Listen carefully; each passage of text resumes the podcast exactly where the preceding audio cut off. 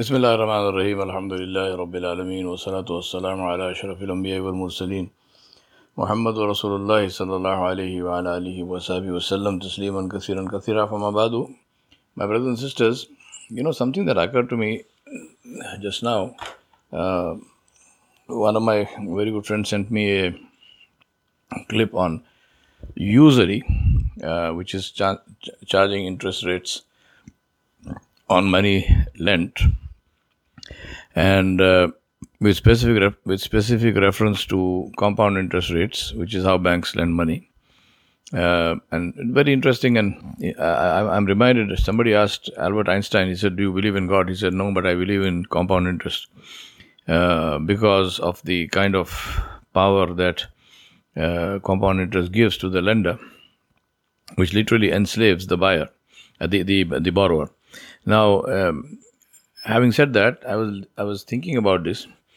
That if you look at the mission of Isa alayhi salam, Isa alayhi salam was probably the only Nabi who did not actually preach La ilaha illallah. Right? And that's not because he didn't believe in it. He, he believed in it. He worshipped only Allah subhanahu wa ta'ala. But because that was not the issue of his people. His people were not idolaters.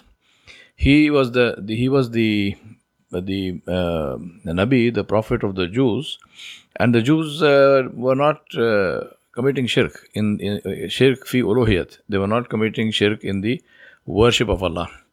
Uh, they did to this day. They, they don't have uh, you know they, they don't have par- they don't make partners with with Allah Subhanahu wa Taala with God. They worship only one. so they are Unitarian in that sense.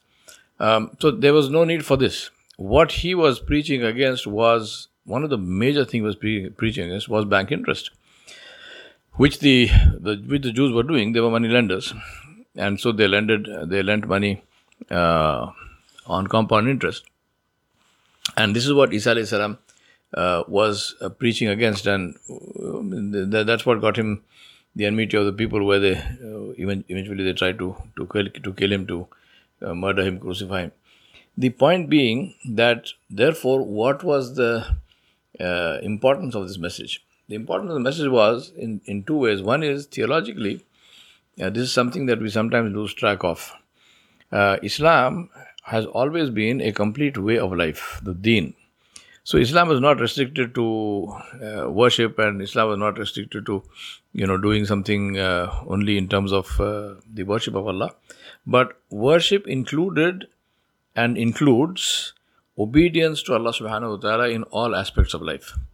So if a person worships Allah but the person refuses to obey Allah, uh, in, for example, uh, business or in, uh, in, in marrying somebody or in uh, the food that he or she eats, uh, or in any other way, or in inheritance, for example, you know wh- how you treat uh, the heirs who inherit your property, what you do with that property, how you how you deal with them, and so on.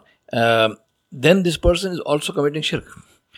This person is committing shirk in the uh, umur of Allah, in the orders of Allah. So shirk is not only bowing to idols or graves or something. It, that that of course is shirk, no doubt about that. It's uh, open and, and major shirk. But bringing in your law uh, and superseding the laws of Allah subhanahu wa ta'ala is also shirk.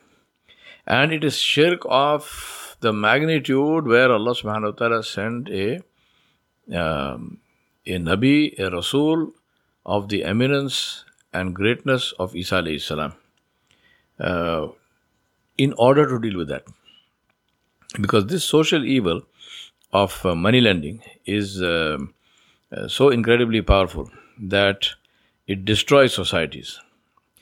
Uh, today, like this uh, clip which this friend of mine sent, um, today we don't have slavery. We, uh, generally speaking, I mean, there is slavery of all kinds. but we don't have slavery in the traditional sense of the slave working in a plantation with a overseer with a whip. the slave has, you know, fetters on the ankles and, and, a, and a collar on the neck. Uh, you don't have that kind of slavery, but we have, of course, there is also uh, there is there is a uh, human trafficking, slavery, and so on. But generally speaking, the vast slavery today is debt slavery. Uh, take in this country, for example, student loans.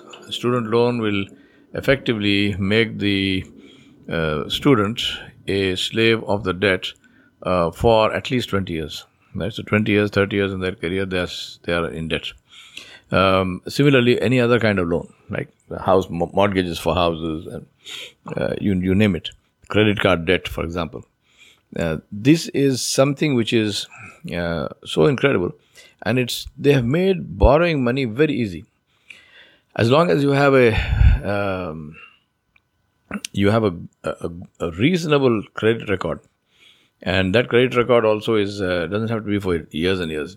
A couple of months, uh, they you you start getting. I mean, you start getting offers for credit cards and offers for loans uh, in the mail, right? So all kinds of things, and then of course people fall for that. They get the credit cards and they borrow and and so on, and uh, the rest is history. So this is uh, something which is very important for us to uh, understand and appreciate, and uh, for us to guard ourselves against and remember that whatever Allah subhanahu wa ta'ala decreed, Allah subhanahu wa ta'ala decreed it for our benefit. Right? Allah subhanahu wa ta'ala who is samad, Allah subhanahu wa ta'ala is free from all need. Allah does not need us, Allah does not need anything. Now, there is nothing that can harm Allah or benefit Allah. So all the laws that Allah subhanahu wa ta'ala sent down uh, are for our benefit. They are, they are to help us to live lives which with dignity, with uh, with grace, and and uh, live our lives in a way which uh, uh, is beneficial for us and for everyone else. So in Islam, it's not that uh, lending is prohibited in Islam. It's not prohibited. Lending is permitted in Islam, but lending on zero interest, meaning venture capital financing, right?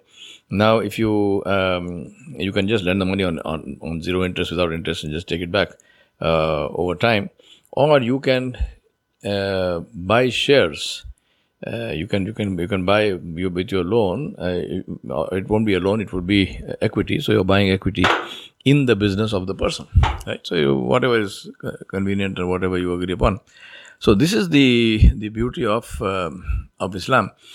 The, the, whole issue is that we need to uh, understand and accept um, that Allah Subhanahu wa Taala created and sent us this beautiful deen in order to help us. Uh, if we uh, if we do not uh, you know understand that and we feel that this is a um, this is a burden on us, then this is our mistake, right? Islam is not a burden. Islam is um, Islam is something which is uh, which has come for our ease. Allah Subhanahu wa Taala in the Quran, Allah says, Allah does not want hardship for you, Allah wants ease for you. So Islam has come to us for ease, and Islam, those who practice Islam, uh, they have the ease. But uh, but the issue is to uh, to practice, right? Like anything else. The, the for example, even though the debt system is there all over the world, you can remain debt free yourself, uh, provided you uh, ensure that your uh, expenses are reasonable and reasonable meaning within your ability to pay for them. Uh, as long as you keep that uh, true within your ability to pay for them, then there is no debt. You, you can lead a debt free life even in a society which is debt ridden. But if you fall for the debt trap, then it's a death trap. Uh, you know, sorry to use these silly puns. But anyway, um, the thing that I remind myself and you again and again is save yourself stress, save yourself unnecessary complications and confusion. Satisfy yourself with one particular thing, and that is that one day I will meet Allah. And when I meet Allah, I'm going to be judged by the standard that Allah subhanahu wa ta'ala set. I will not be judged by my standard. I will not be judged by anybody else's standard. I will not be judged by um, by by um, or rather my clever arguments and uh, other people's clever arguments will have no place in that judgment. We will not have the opportunity to to you know to talk our way out of problems. Uh, Allah knows the haqiqat, Allah knows the truth, and Allah subhanahu wa ta'ala will implement this truth. And uh, therefore, if I believe that I will never die, that I am eternal, that I will not face Allah subhanahu wa ta'ala, uh, if that is my belief, then of course I'm not Muslim. Then you, you know, do whatever, whatever you want. But if you are Muslim, then the first and foremost thing about Islam is uh, we believe in what is real. And what is real is that death is real, that we will die. And resurrection is real. We will stand before Allah subhanahu wa ta'ala. It doesn't matter whether we, we agree with that, we don't agree with that, we believe, we don't believe, it will happen because that is how it is created. After the winter comes spring, after the spring comes summer, then comes autumn, and then comes winter again. This is the law of Allah subhanahu wa ta'ala. Similarly, after we live, we die, and then we are resurrected. And then we will be judged according to what we chose to do or chose not to do. And that's why they ask Allah subhanahu wa ta'ala to help us to choose what He chose for us and to um follow that uh, in our lives because in that there is benefit and khair for us and for all those around us. وصلى الله على نبي الكريم وآله وصحبه أجمعين برحمتك يا رب الراحمين